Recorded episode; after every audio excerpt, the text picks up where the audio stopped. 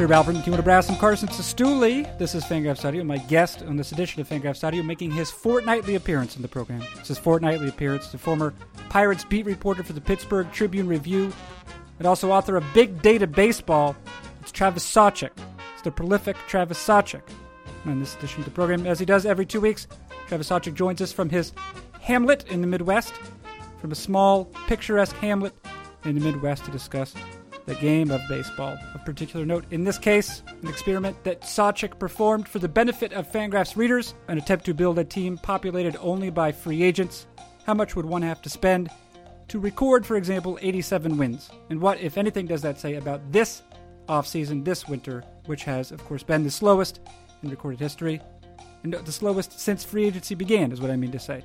Uh, let's see, moving on. Oh, an anecdote, a very compelling anecdote by Travis Sawchik about a paper for which he once worked, at which a spreadsheet of every employee's salary was accidentally disseminated to every employee. Sawchik was able to examine not only, of course, his own salary, but those of all his coworkers. I asked Sawchik not only about the episode in particular, uh, but we, uh, we learned perhaps what it might say about how the salaries of ball players themselves are available publicly. Uh, some conversation about tanking, not in real, actual baseball, but in the fictional universe of the BBWAA League and Horrible Dynasty. Some further attempts to locate Travis Sawchik's personal residence by means of triangulation also appears in this edition of the program. And finally, uh, we get to hear uh, Travis Sawchik's reaction, real time reaction, when he found out that as part of his new contract, new Fangraphs writer Jay Jaffe gets to stay in a suite of his own on the road. It created some animosity in the office place, I would say. It is Travis Sawchik incensed about the contractual terms of Jay Jaffe. Okay. Uh, we will get to that conversation with Travis Sawchik momentarily. First, it's both my pleasure and also my professional obligation to note that Fangraphs memberships exist. For a reasonable sum, readers of Fangraphs.com can support the great work that appears at that site. For a slightly less reasonable sum, those same readers, if they so choose, can acquire an ad-free membership, which allows one to browse Fangraphs.com without the burden of banner ads, not only facilitating faster loading speeds, but also liberating one from the tyranny of advertising and the distortive effects of advertising. Fangraphs membership and ad free membership available at fangraphs.com by going there and then clicking around. Okay, uh, let us now move on to the conversation with Travis Sawchik. Uh, what is it? It is Fangraphs Audio. Who does it feature? The prolific and darling, but also prolific Travis Sawchik. And when does it begin? Right now.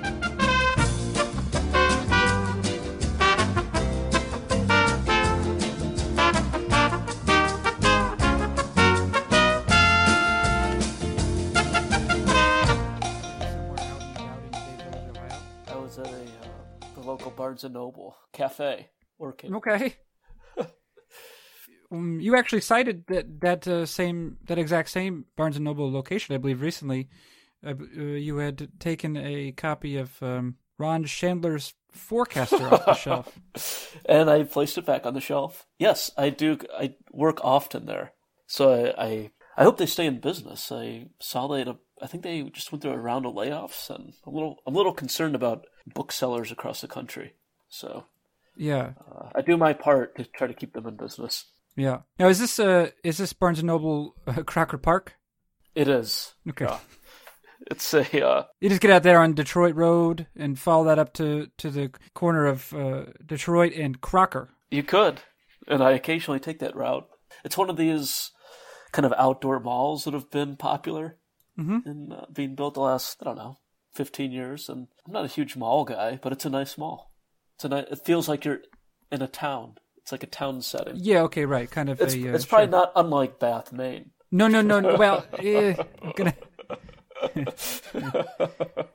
might have to contradict you on that front, but um, but you know this uh, this facility though is not so bad. Uh, you can go right over there to the Regal Cinemas. It's all there, man. Yep. Bar Louie. there's a there's a there's a Trader Joe's over there. There's a Trader Joe's. Do Trader Joe's locations uh, in the the lake? I don't, you don't call it the Lake region. What do you call that area of Ohio? I mean, do you have a do you have a name? The we- the west side of Cleveland. I don't know. Yeah, sure. Well, sure. We'll say it's for that for the sake of Yeah, this. this is in Westlake, Ohio. And actually, a number of athletes live back in Crocker Park because there are condos and apartments and corporate living, I guess. So Now, do you? I, Uh, I've does, come across a ball player or two who lives back there. So yeah, it's a it's a happening place. does that Trader Joe's place. location? Uh, does that offer wine and beer? It does. Good. Yes. Yeah. Yes. The I- Pensil- yeah, Pennsylvania has these weird liquor alcohol laws. So you, when I was in Pittsburgh, couldn't get the, the two buck chuck and the other offerings at Trader Joe's, but in Ohio we can. I have recently become acquainted with a with a weblog, a website known as Reverse Wine Snob. Oh yeah, Are you familiar with that? I'm not. no. Well, uh, it is. A, um, It sounds useful. yes, it is, Yeah. and uh, I uh, I apologize immediately for not knowing the proprietor's name. However, uh, I can say that he provides some useful information, and some of them might be of some interest to uh, Fangraphs readers because uh, not unlike front offices of the twenty the, of the early twenty first century, what this particular author is interested in is finding values. So he wants to find he wants to find production relative to Right. cost. Yeah. And so, uh, but he has an entire section on, uh, well, first of all, on Costco, on wines available at Costco, uh, but he has another section on wines available exclusively at Trader Joe's. Wow. Yeah. Here, let me send you the link right now. Yeah. This will be of some interest to This you. will be a the great link. use. I just sent you the link via this, uh, via, via our chat interface, via our, re- our recording interface. Do you see that? I do. I have it. Do you click on it? It is loading.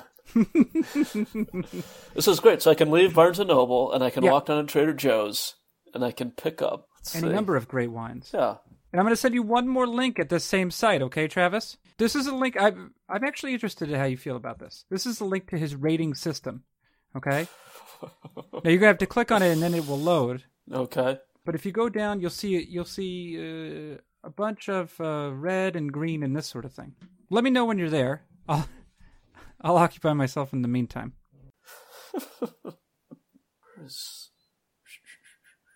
You got it there, Travis? Sawchik? Uh, Did you click on that link? here we go. Sorry.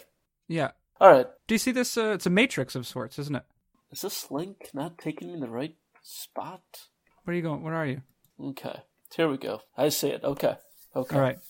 You have your value rating based on bottle price, Mm-hmm. taste rating. Scroll a little bit down. Yeah, you see that, right? Yes. Yeah. Okay, so we have yeah. So it's uh, what he does essentially is he um, in this matrix here we see on the uh, well I guess it's what the x axis is is taste rating Yes. and the and the y is cost rating and he uh, obviously the taste rating is somewhat subjective.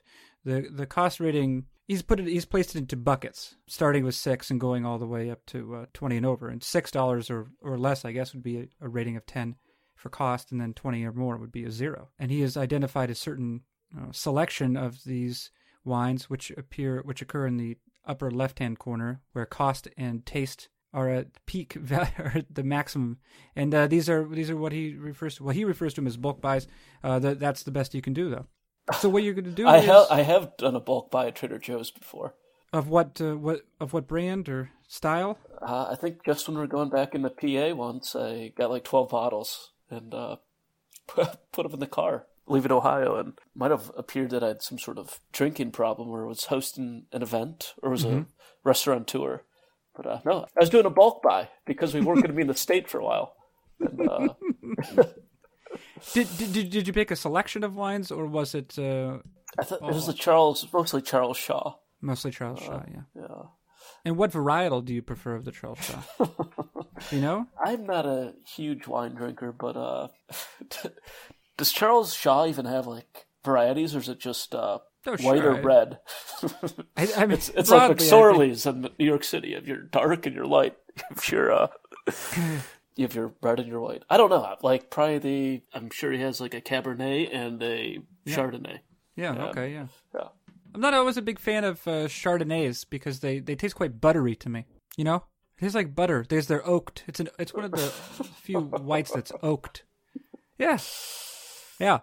If you're looking for, hey, I can give you some I advice. I love this Travis. rating system though. It's this is great. Yeah, I think that's great. You got to get those greens. If you're looking for an unoaked Chardonnay, if you're interested in that, you what you want to do is you want to go to Chablis in France. You're probably familiar with that term Chablis. It's it's the northernmost area of the Burgundy region. Oh, of course. Yeah, and they don't uh, and they do not uh, they don't oak their Chardonnay there. What do they do? They ferment it in stainless stainless steel as opposed to um, uh, as opposed to oak, so it does not uh, take on the feeling. Now, now that that will give you that more vanilla, and then the buttery sensation is from malolactic fermentation. Do This you is trust why, me? This is why I love coming on your your program. Yeah. Yeah, I, I learn something new every pod, every episode. It's a pleasure to speak with you, Travis. Oh, It's a privilege. Maybe it's just a obligation. It, it- well, it's, it's a bunch of things. It could be two things at once, right? A lot of a lot of uh, phenomena in life. A lot of our life is two things at once. This weekend, when San Diego Padres signed Eric Hosmer to, I think I have the terms correct, eight years, one one forty four, eight years, hundred forty four million dollar contract. That's right. Did you think at all of uh, how erstwhile managing editor Dave Cameron had placed had placed Eric Hosmer at the top of his free agent landmines post not long before joining the San Diego Padres organization? That did occur to me. Mm-hmm. It appears her Tape's opinion was not valued in this in this circumstance. Well, as Jeff Sullivan noted in his uh, in his ver- in his very capable post on on that particular signing, there are in any front office there are always going to be multiple voices in the room, uh, but of course ultimately the uh, the voice that most matters, I guess, is the GM's. Or the owners, perhaps. Well, yes, the owner has to consent to a signing of that nature. Yeah, and I would be curious to really know that GM's honest appraisal and the owner's involvement and opinion. Mhm. Because we, uh, I think I authored a post, and you might have suggested or shared the information that the Padres owner had got on the, a local radio show and uh, and admitted he'd he'd met Hosmer, he'd been involved in the process, and it sounded perhaps like Scott Boras was doing another patented end around the uh, the right flank of the front office, going directly to the owner suite, as he has successfully done with the Nationals and and the Tigers, Tigers, maybe, yeah. uh, with the late Mike Ilitch. Yeah, so and I and in this market, it's it's hard if Scott Boras has the ability to do that. It's hard to. It's a smart, prudent maneuver on his. We don't know. Of course, we don't know for sure. And I should be clear. Uh, I was not. Uh, that was not based on any insider information. My my uh, my knowledge of that radio program. It was uh, simply, I think, it had been a link at MLBTradeRumors.com, and they do great work over there. I think we know. I believe you, it was your best work in theory. what Oh, well, I was. I I well, I also thought it was not outside of the. It was not outside of the uh, the realm of possibility. Yes, but it was from MLB Trade Room. I guess it shows you the reach of MLB Trade Rumors. They even transcribe radio Radio program nuggets of information from radio programs. Well, probably the probably the um, the authors at MLB Trade Rumors, not unlike many of the authors at Fangraphs.com, have have been searching wildly for any pretense of content. and uh, so they, you know, they probably assumed that at that stage, a transcription of a radio interview was about as it was about the hottest content they'd be able to produce at that time. Yeah.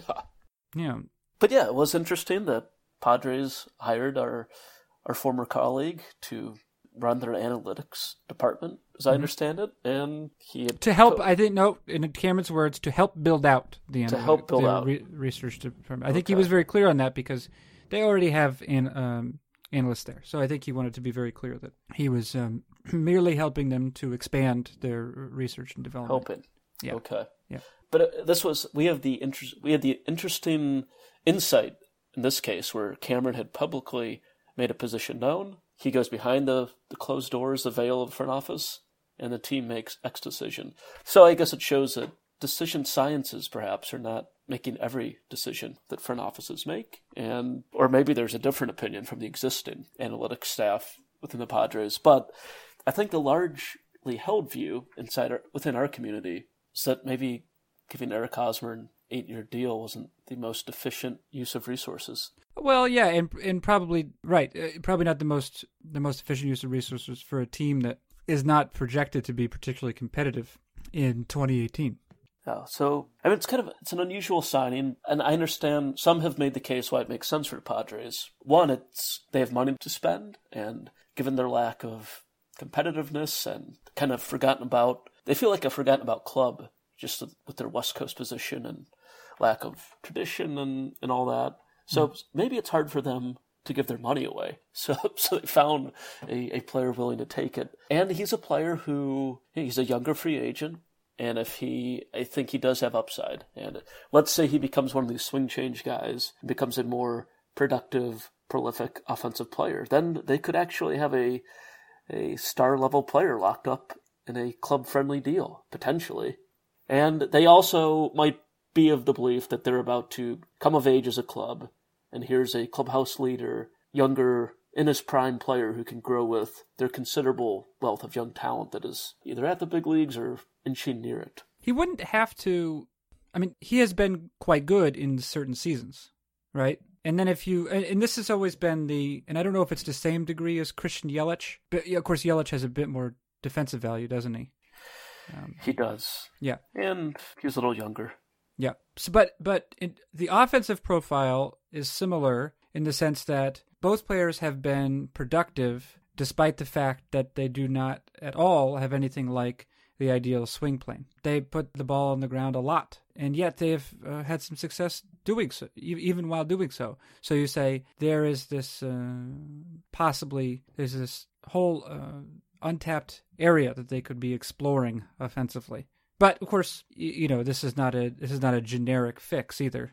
Every uh, every player is different, and therefore, you know, uh, it's uh, bound to change. Now, I will say one thing is that, and I don't know. I have to be very careful here because I don't know if this is simply based off of uh, unadjusted figures because he's a free agent, or if it's projected to the Royals Stadium, or if it's now projected to Padre Stadium. However, what I will say is that by Steamers, that by but uh, according to Steamer, Hosmer is projected, and this is not something that usually occurs. He's projected to record the the highest isolated power figure of his career. The highest mark he produced was last year's, which was 179.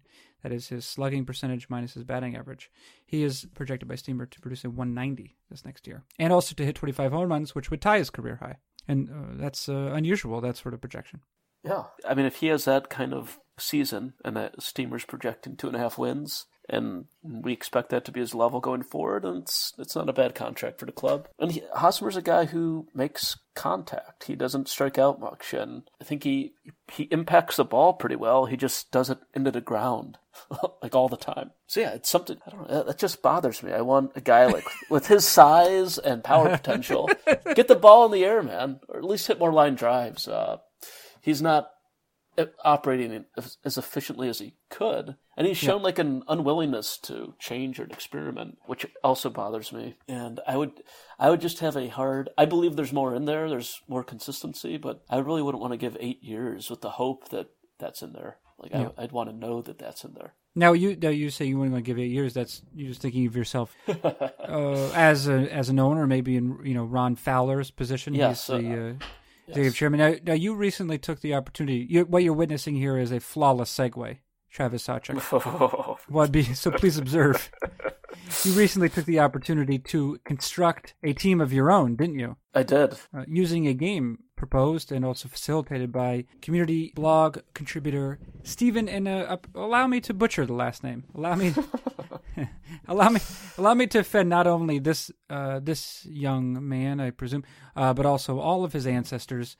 Uh, Stephen Coelho, Coelho, Coelho, Coelho. In any case, uh, he has provided an opportunity for Fangraphs readers, etc., uh, to construct a team. And you, you went ahead and I don't know if you necessarily did it in the spirit that he suggested, but you, you invented your own fantasy, didn't you? I didn't really follow his rules per se. No, but, but you know why? But but I, I, think what we what do we know about Travis Sawchik? He doesn't follow anyone's rules no, except his own. No, that's right. Mm-hmm. You have a tattoo uh, that says just that. yeah. But I, I, took his idea and I kind of twisted it, right? So, but but the exercise, the thought exercise was, is you know how much talent is really left out? Is there so much talent available that there's like a competitive ball club if you wanted to hypothetically build one from scratch? And how expensive would that club be? How inefficient really is free agency? Which I think we know the answer from the club's perspective, and it was also just a good way to kill some time for people at work or wherever yeah. they might be. I mean, to be to be clear, that's all of Fangraphs readers. That's our major purpose. Yeah, right? I, page views are uh, the bulk of our page views come from people who are avoiding work. yeah, no one. Once people go home, they don't visit Fangraphs, and they shouldn't, No, right? But no, at they- yeah, work, they yeah, yeah, this is a great place to yeah, erode your company's efficiency. yeah, yeah. yeah. We are as- we are a website about efficiency, but yet we're sapping the America work the American workforce's efficiency. Well, I think we should be it. clear that they would it would probably be sapped anyway. We just we want to be first in line for how for how that uh, for how that time is squandered. Yes. Yeah, so yeah, Hosmer was on that team, and I went by I think by the community contributors rules had laid out that I can't remember how you had filled it. I stocked the team through our depth chart projections of who would be the most productive. Uh, so I didn't go by necessarily the highest salary. I went by the most productive player, and it was I think it projected to be like an 84 win team and like a 240 million dollar payroll. So I don't know what that ultimate finding tells us. Yeah, you there's still a lot of there's a, I think it, what it tells us actually is that there's a historic amount of talent available in early February, and you know it's more than most teams would want to pay for it, which is. I guess, Although I think it comes it comes out to it came out to a little bit less than seven million dollars per win for at least for 2018, yeah. which is still I mean relative to what you uh, one typically finds in free agency in well I mean at least in recent years. Uh, we can't speak to this year yet fully. That uh, you know that's still uh, that's better than has been the case I guess from the team's point of view in the past Hey, it's hard to, to speak with any certainty, of course, about value, you know, wins per, per dollar at this point because of the uh, the um, unique circumstances of this off season. So maybe you have to agree with that, right? I yeah I do. Uh, there, Right. there's quite a bit of uncertainty out there, and I think from a player's perspective, you would say this is crazy. Is this collusion? What's going on? Are there so many players available uh, that are this talented? And from the club perspective, they would say, "See, a team built on free agents would be way over the luxury tax." Mm-hmm. And you know, I think Fangraphs has been accused of being too club friendly and viewing all transactions as a win or loss from the club perspective in the past. And I think more, this off season we've taken a closer look. I don't know if we've been more sympathetic toward, but we've certainly looked at things through the player's lens a little more often. I think, and we've also been criticized for doing that for having Scott Boras's talking points as being. the- being You got those. In the, we- you, got those in the mail, right? yeah, I got. Uh, there are a few tough comment commenters uh, on several posts who made some allegations uh, that are. I, I might take this opportunity to say that they are untrue. Uh, Mm-hmm. that, that we have not been giving talking points. I think what I've tried to. How do we know? Hey, Travis. Yes. How do we know that's not one of the talking points? Uh, this is a podcast about trust, so you have to trust me on that. yeah, I guess so. Yeah. But yeah, I think we've, as a journalist, one of the first things you would learn, I don't know if they still teach journalism the way things are going, but at camp, college campuses, I assume they do. But one of the first lessons is you're supposed to try to find objectivity in your reporting and writing, even though I, we approach things in, inherently with some sort of bias. Do your best to try to train that out of yourself and at least speak to both someone from both camps of a particular topic. And I think we've done a pretty good job of that this off season. Maybe some people would disagree, but I do think the players are right to have real concerns. And I, I think the public's ultimate concern, the people wasting their work efficiency on our website, well, they ultimately want to see the games be played, which is why I think it's it is relevant. And I saw MLB trade rumors to ran some sort of poll or you know who's whose side are you on or are players overpaid something like that and I think the general public opinion is that players are overpaid even at a time when owner profits are reportedly and allegedly at record highs. So it's interesting that even in this time, I think the majority of people still side or still look at players as greedy and overpaid, even when I guess it depends on if you account for BAM tech revenues or as part of the, Well, I, I. I think if we're talking about a general audience, I don't think that uh, a general audience would necessarily even consider the influence of BAM revenues or revenues at all, right? I think that um, Right. I think that the dollar amounts are impressive. If I'm not mistaken, oh, and it's very possible I am, uh, but if I'm not mistaken, then it is true that the players' union, players' unions, maybe across all sports, have actually considered it to their advantage in the past to have player salaries published because that way it would be easier perhaps i'm speculate, speculating wildly for other players to um, you know to understand what their essentially to point to precedent more easily. And uh, but I suppose it could work against players at the same time, right? Right. You you want to know what you. Where should I set my bidding? Right. What dollar figure can I meet? Right. Management does not want those figures to be known. I once worked at a newspaper where the, the database of every employee's salary was accidentally emailed out to everyone in the company. that made for interesting times. Well, uh, wait, can you? Uh, have, I this is a, that's an interesting mistake. It is. Yeah. Um, now, did you? First of all, you're gonna have to be careful with your pen clicking, Travis. Right. Second of all, what was your first? Tell me about it. Tell me your first reaction. How'd you discover this email, and what was your fir- What were the first steps you took? My first reaction was, "What is this?" And then probably, "Holy!" Uh, and then I What is remember the heading? What is the heading of such an email? Yeah, it might have been like uh, employee payroll or number figures or something like that. And it was one of the, the worst mistakes you could make if you're sending an email and it was, you know, you reply all or to group instead of to individual.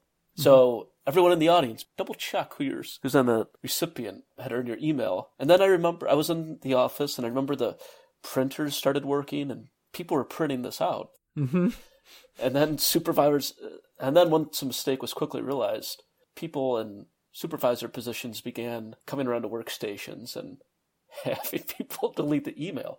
So, but I, I bring this up to just show. Now, did you did you look at did you look for your own entry first, or did you look? Oh, of course, I don't know if you know that would be very informative because uh, presumably you you knew what your own salary was at the time. But right. did you did you look up one of maybe one of your hated coworkers uh, to see if he or she was was earning more than you? I think I was most interested in my peers because that, that is a group you're competing against, I guess, when you're accepting jobs. And then I also looked at the highest salaried positions. And there's definitely a lot of, oh my God, he or she makes this, they and they do that. Yeah, it create it created some animosity in the office place, I would say. Did you act on on this knowledge at all? I don't think so. Re- Remember, you titled a podcast "I had no leverage." I guess. Yeah, I guess I felt I, no leverage. I actually, I guess I probably had some leverage in that situation, but like an idiot, I chose not to act upon it. So, did you ever get your hands on a hard copy? I don't think I ever printed it out. Okay. No. I was, I was probably fearful that that could be traced back, and the eye of the big brother in the sky, or Yeah. could. Uh, The eye of uh, your. They knew I'd be in possession of these documents. As I tried to seal them into a silver suitcase and drop them somewhere. Now, besides your own uh, responses to this, did did you witness any other uh, notable responses among? You mentioned that your colleagues were printing them out. Did they take any uh, any steps that, as far as you know? You know, I don't know if anyone actually. I can't remember, uh, Mm-hmm. and I don't want to say what year it was because this could people could triangulate the position of. Well, there's a lot of triangulation but I remember there. Yeah, this creates animosity in a workplace where people get jealous or feel they're underpaid, and I'm sure some people would use that in their next bargaining, negotiating opportunity. But this does loosely tie into the fact that you're right. Players should want their salaries to be public. Allows them to maximize their uh, free market negotiation opportunities when they know what the top players are paid and what their peers are paid. But as I was trying attempting to note, that the one I don't I don't think it's necessarily an unintended consequence, but one possible side effect is that well, not only does you know d- does one player understand what his peers are making, but the public also sees what the players are making, and it uh, maybe becomes a bit easier for a dude sitting at home saying, "Well, he's playing a child's game. Why does he?" Uh, why does he Uh, merit this sort of income? So you believe part of the reason? Well, so it works against the players. Believe is a they- strong word for what I do about anything. Right, right. Yeah. No, no. So it actually, even though the, the it has this negative side effect where Mm-hmm. it allows the owners to become the sympathetic figures in a possible labor dispute, Mm-hmm.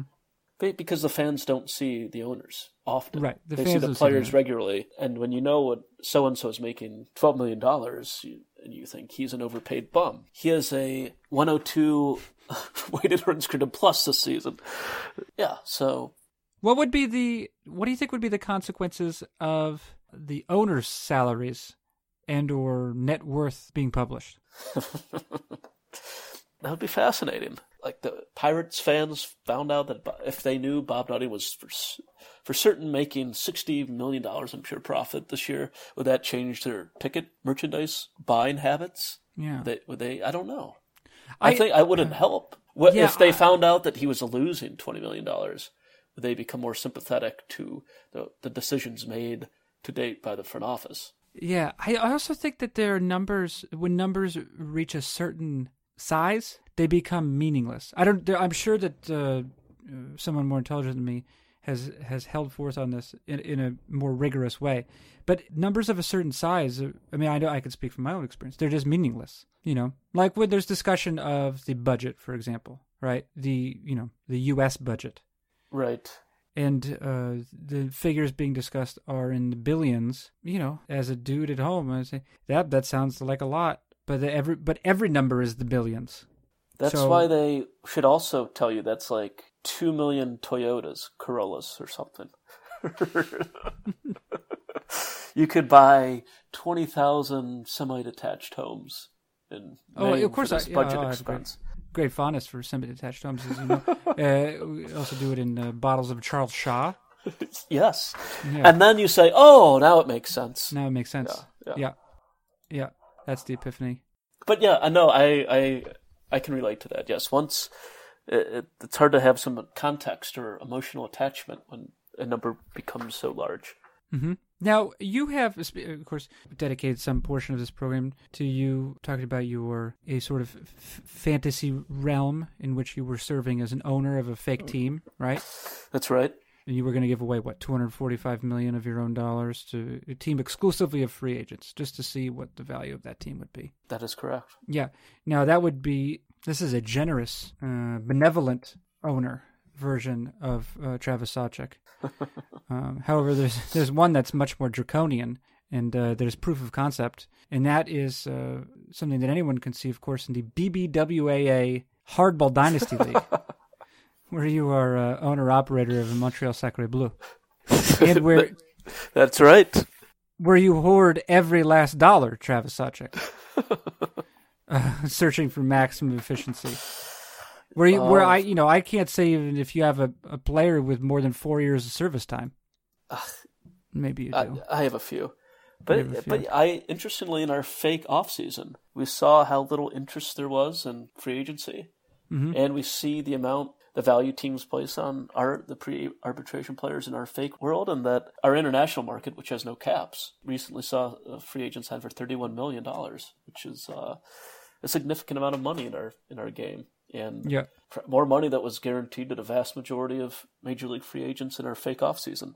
So Mm-hmm. even in that fake that fake world, very much mirrors the real world. As teams try to operate efficiently and get as much production for as fewest dollars expended, right. as Well, many the, roster course, spots as they can. those international free agent slots are uh, are players who are whose uh, peak lies ahead of them, doesn't it? It certainly does. Yeah, and that's that's one of the uh, well, that's one of the arguments. It, it seems that yeah, that is your strategy. You you seem to be hoarding.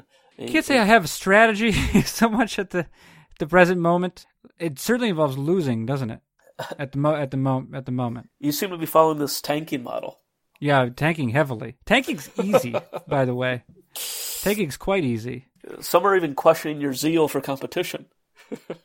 Oh, uh, who's saying that? Nick Piecoro? Is Nick Piecoro saying that? The press, the pre- some The from press. the the HBDPA are are wondering what you're doing with your your windfall from the advanced media sale. Well, you you know you you were, you were speaking of the player who was signed for thirty one million dollars, who was ultimately signed by. Uh, I can I think I can reveal this information. It'll show you how player friendly I am to announce the uh, the precise costs expenses of these players. Cito Bonilla was the player, and uh, from Santo Domingo, from a fictional version of the Santo Domingo Dominican Republic, and he was signed for thirty one million dollars by Zach Buchanan. Of the Athletic, Of uh, yeah, well. I right? think Uh, Did Zach join the by Athletic? default, by think default. I think we can say that. Although, no, I I don't know. Oh, wait, no. a, uh, no, he's still with the Inquirer. like. sorry, Yeah, Trent But still- Rosecrans. still a fine Trent guess. Rosecrans joined the Athletic. yeah, right. So, uh, yes, Zach Buchanan still of uh, Cincinnati Inquirer. I'm, so- I'm sorry, that was a busy news week. So uh, yeah, I was busy. I was busy. Uh, yeah, and then um, who's this? Uh, Matt Gelb. Matt Gelb. Yes. Uh, he is the owner operator of the Philadelphia team, Philadelphia One Chairs. I don't necessarily know what that's a reference to. I hope it's not dirty, but he's he's at the Athletic, uh, formerly of the Philly Inquirer, not Enquirer, Inquirer. He's at the Athletic uh, in Philadelphia, and he signed another player out from. Uh, oh, another big signing. Well, eighteen point seven million. Oh. Hector Marquez. But it turns out actually Hector Marquez is not very good, so I was ultimately not that disappointed uh, by that. Yeah, Bonilla looked pretty good. Cito Bonillo. Bonilla. Cito Bonilla. Yeah, he actually ended up better. Um, he's a better, according to my advanced scouts, than he was even according to my international ones. Yeah.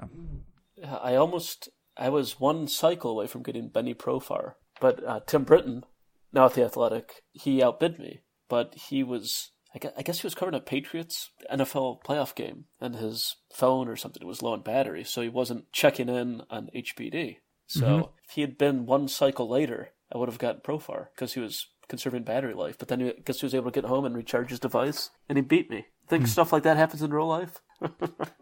You have to imagine. You know, I was speaking with uh, uh, Ryan Watt, new Fangraphs contributor Ryan Watt, also of uh, also of another other uh, a number of other places, including 538, I believe. Did some he's done some work with Rob Arthur over there, if I'm not mistaken.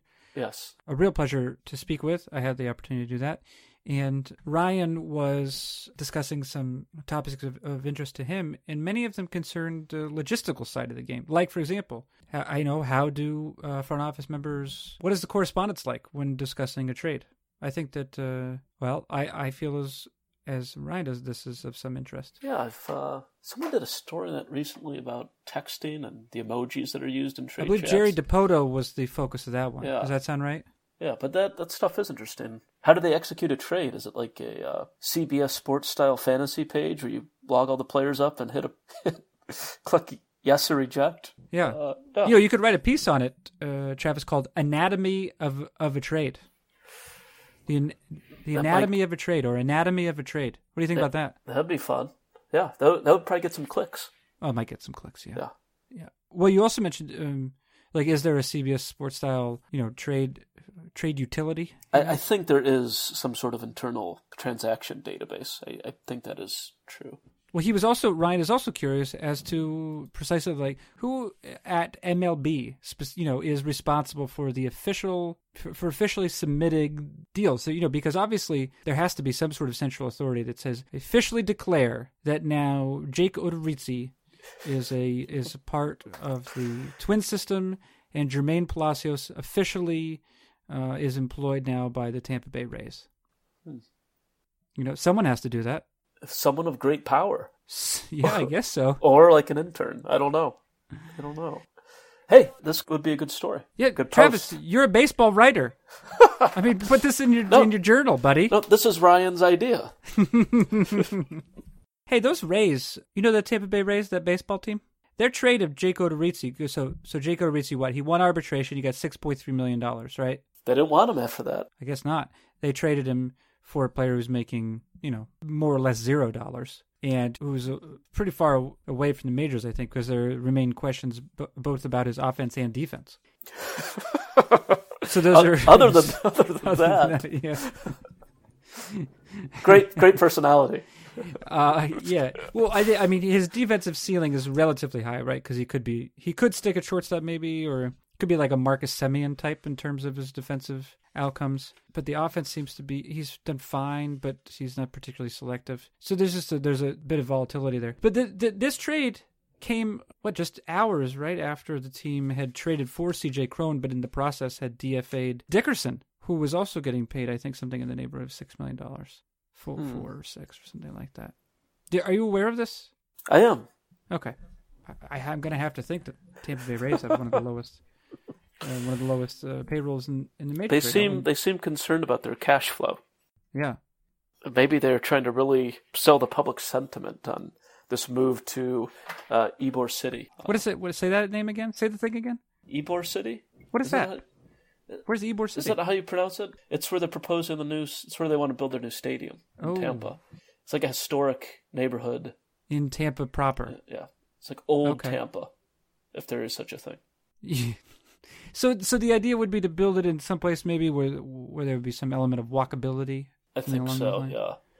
Uh, okay. Uh, there's some entertainment, dining, drinking options in that neighborhood. I think it's actually an inspired location But yeah, we'll see if it actually happens. Theoretically inspired, I suppose. Hmm. Hmm. Right? I mean, am I right? T- take a look. Why? Yeah, I'm looking at Ybor City. Are you? Yeah, I know. I see it. I, I, I mean, I'm looking at it. Yeah. What do you want me to do about it? It says historic Ybor. yeah, probably like old cigar warehouses and rum warehouses and orange warehouses. There's an IKEA nearby. there you go. It's got everything you need, really. I don't know. Yeah, I, I know nothing about it. I don't know where you. I don't know how you build a park. A true idiot is what you have before you, Travis Sawchik.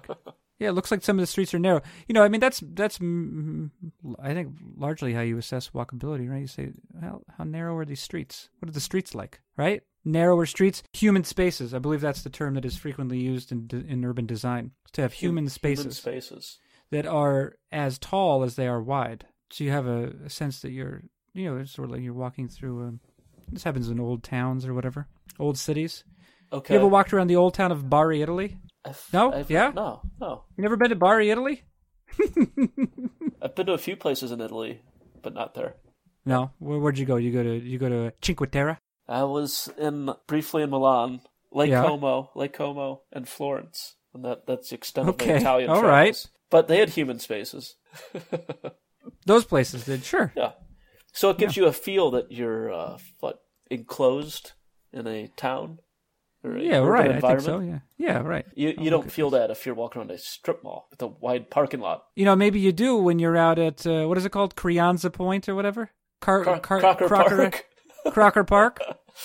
Do you feel Uh, that out there? There is a bit of a, there's a hint of London. Yeah, I'm sending you a link right now. And here's just this is just a typical scene that you get from the old town in uh, in Bari. That's just the old town. You're just walking through the old town there. Oh, Do you trace your roots here? yeah, this is where my family's from. Oh, oh, that's that's lovely. Yeah, you, are you looking Yeah. at it? Yeah, it's uh, there's so yeah, some of the Italian towns up in Como were like this. Bellagio, Okay, yeah, sure. Yeah, like this is where you'd film a, a chase scene in a movie with two like little Mini Coopers going down this alley, and then uh, Sounds like you're actually just describing a particular movie. or yeah, this is a nice place to go. You get your fresh produce and bread every day at your local.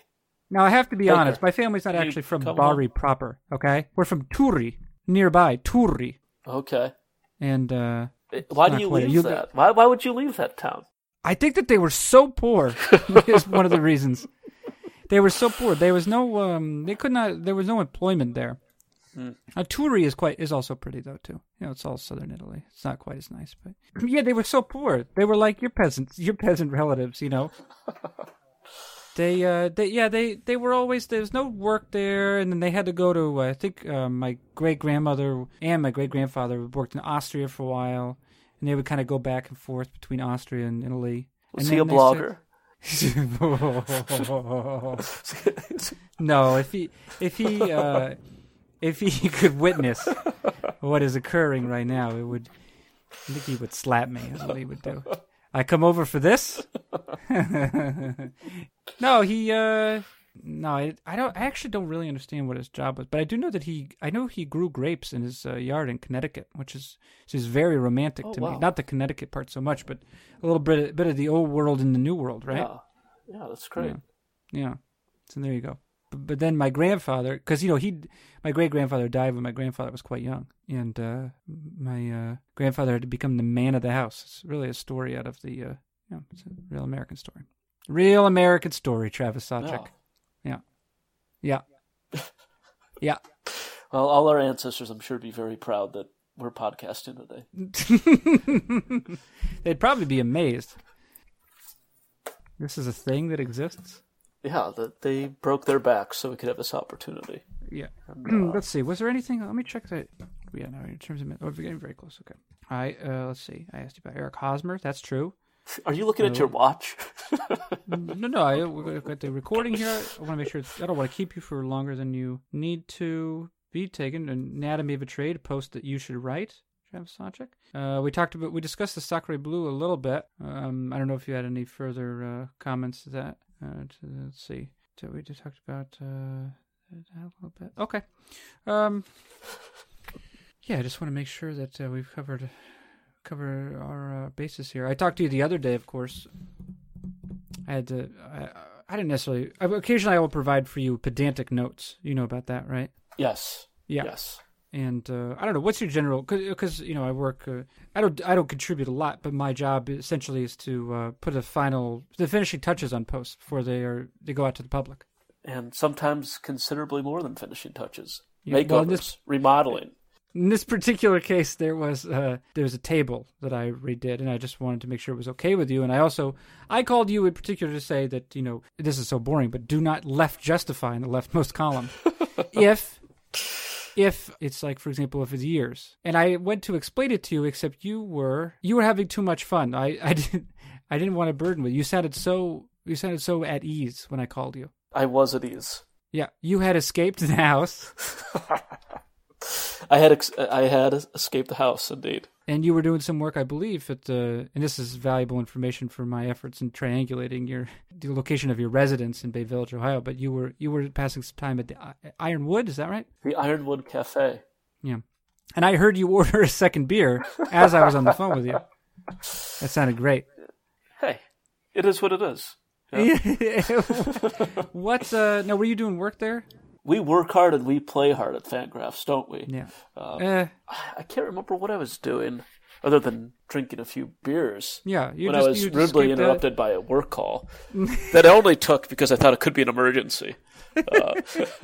Um, now, did but you but you took so eventually we cleared up this uh, this issue with regard to the uh, with regard to the table. But now, how do you feel? Because I've now I've now had to call you or bother you a couple times with regard to mention that there have been uh, transactions taking place or which they which appear imminent.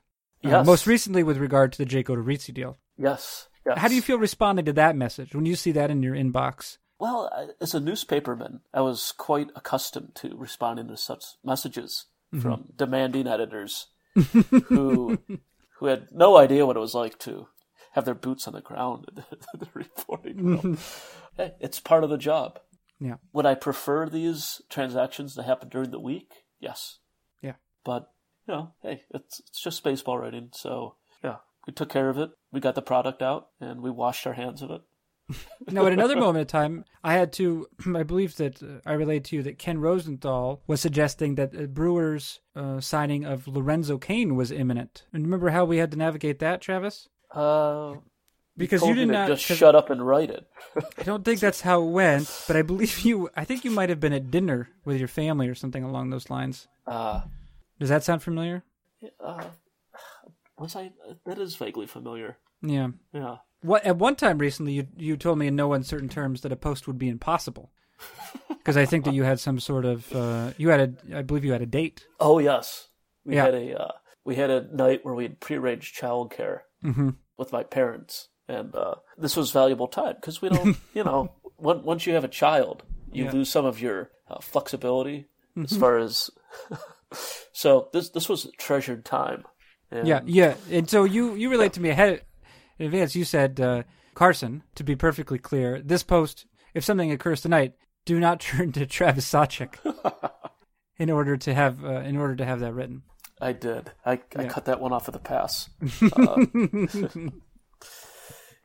And you uh, you went uh, downtown. I was able to see. I think sometime it, it appears there was a street that's close to to automobile traffic. It was a human space. It is a human. Yes, it is. Yeah.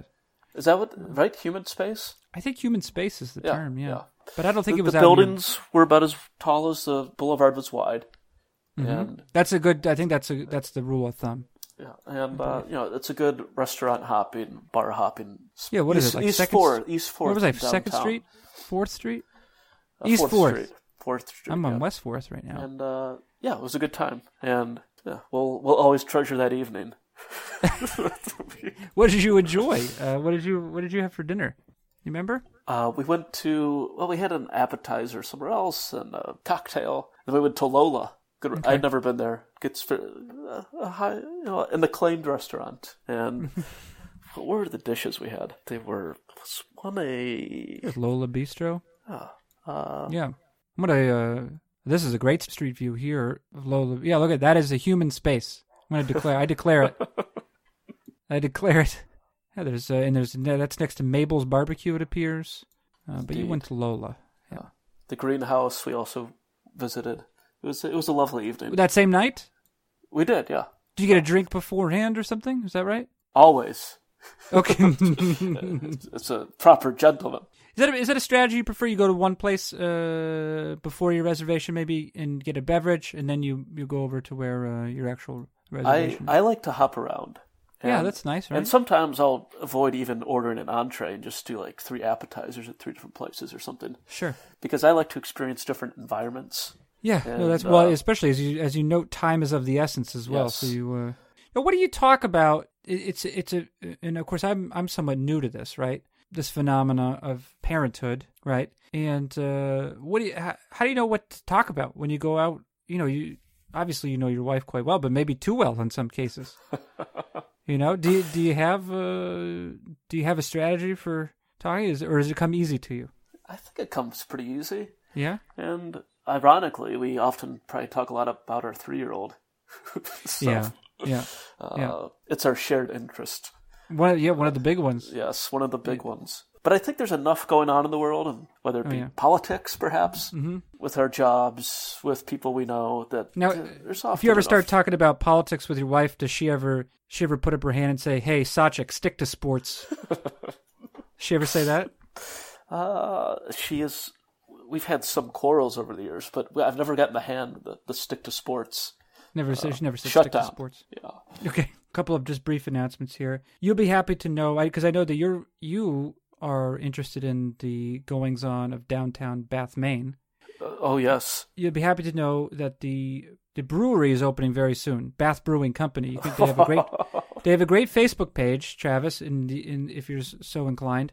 Uh, but Bath Brewing Company will be opening up, I believe, if not by the end of February, then then certainly at the beginning of March. It's it's looking beautiful. Some Edison style bulbs hanging, uh, some church pews that were brought in from an old uh, Catholic church up in um, maybe Newcastle or Damariscotta. Looking quite lovely inside. It's a it's a it's a great addition to That's Front wonderful. That's Are you looking at it? I am not. No, okay, but you under you can picture it in your head. Yes, I have. Uh, Um, I don't know if this is the appropriate place to arrange this, but we have to arrange a union meeting for Fangraphs writers. that'd be a great spot. What? For, what for the? We were we would virtual meeting. I think. Oh, I a think we can virtual actually all meeting. meet Okay. in person. Yeah, because we have to. Just in case we have to pick it against David Appelman. I'm a little worried about who who in our audience would be willing to cross the picket line to replace us. Oh, you think that there would be there would be willing scabs out there? I think so, yeah. including those the 600 applicants who we uh, we received for the, the posted job listing. Yeah, I think many of, I think probably some of them would be willing to. Do you think it would be to our advantage or disadvantage if our salaries were published for the sake of of, of the public? What do you think? That's a great question. Uh, Yeah. I'm going to refrain from commenting. David Appelman has not yet accidentally tweeted out all our salaries yet. I was thinking, is if there would it make sense if Fangraphs writers or anyone who writes for the internet really was paid according to the cost of living in his or her chosen uh, municipality, right? Um, because on the one hand, I live in an area of Maine that does not cost as much, but you live you live, you live in the fancy west side of Cleveland, so I assume that the things are much more expensive. You're eating out at places like Lola, you know. I mean, there's probably not a restaurant even that nice where I live, you know. Oh, And then, of you're, course, you're not uh, far from Portland. Yeah, and then of course, uh, well, of course, uh, newcomer Jay Jaffe lives in uh, lives in New York City, where it's more expensive. And I was thinking, would it make sense if salaries were prorated given cost of living? But then I was thinking, well, if there's a if the owner of the site, in this case David Appman, allocated a certain amount of money towards payroll, then here's what would happen: if someone moved from an area with a low cost of living to a high cost of living, then actually everyone else's salaries would have to come down a little bit in order to compensate. And I think that that would be an unpopular decision. I think so. Yeah, don't, don't you see that? We'd be doing a lot of recruiting in Alabama, and uh, I think you'd have to look. You'd have to look at some, or I mean, you could go to other country. I, you know, like Slovenia. I think I don't know if Slovenia's on the euro yet. You know, but if we could find someone from Slovenia, these are too many. I wouldn't be putting these ideas out there, Carson. no, No. we could create a content farm, and uh, uh, you could go even further east than. You know, if you go to Albania or something, I'm sure that uh, the cost of living is much lower. You've said too much already. All right, Travis Sock, you, uh, Sawchik, you, you're actually correct. I have said too much. Uh, we are over the hour mark, and so uh, what it does, what I will say is, you have fulfilled your obligation to uh, to Fangraphs Audio. It's a pleasure to be with you as always, Carson. Okay, all right. Well, thank you so much, Travis Sawchik, Thank you. and I will characterize you as the prolific Travis Sawchik. Uh, the prolific, that has that has been the prolific Travis Sawchik. I'm Carson Cistulli. This has been Fangraphs Audio.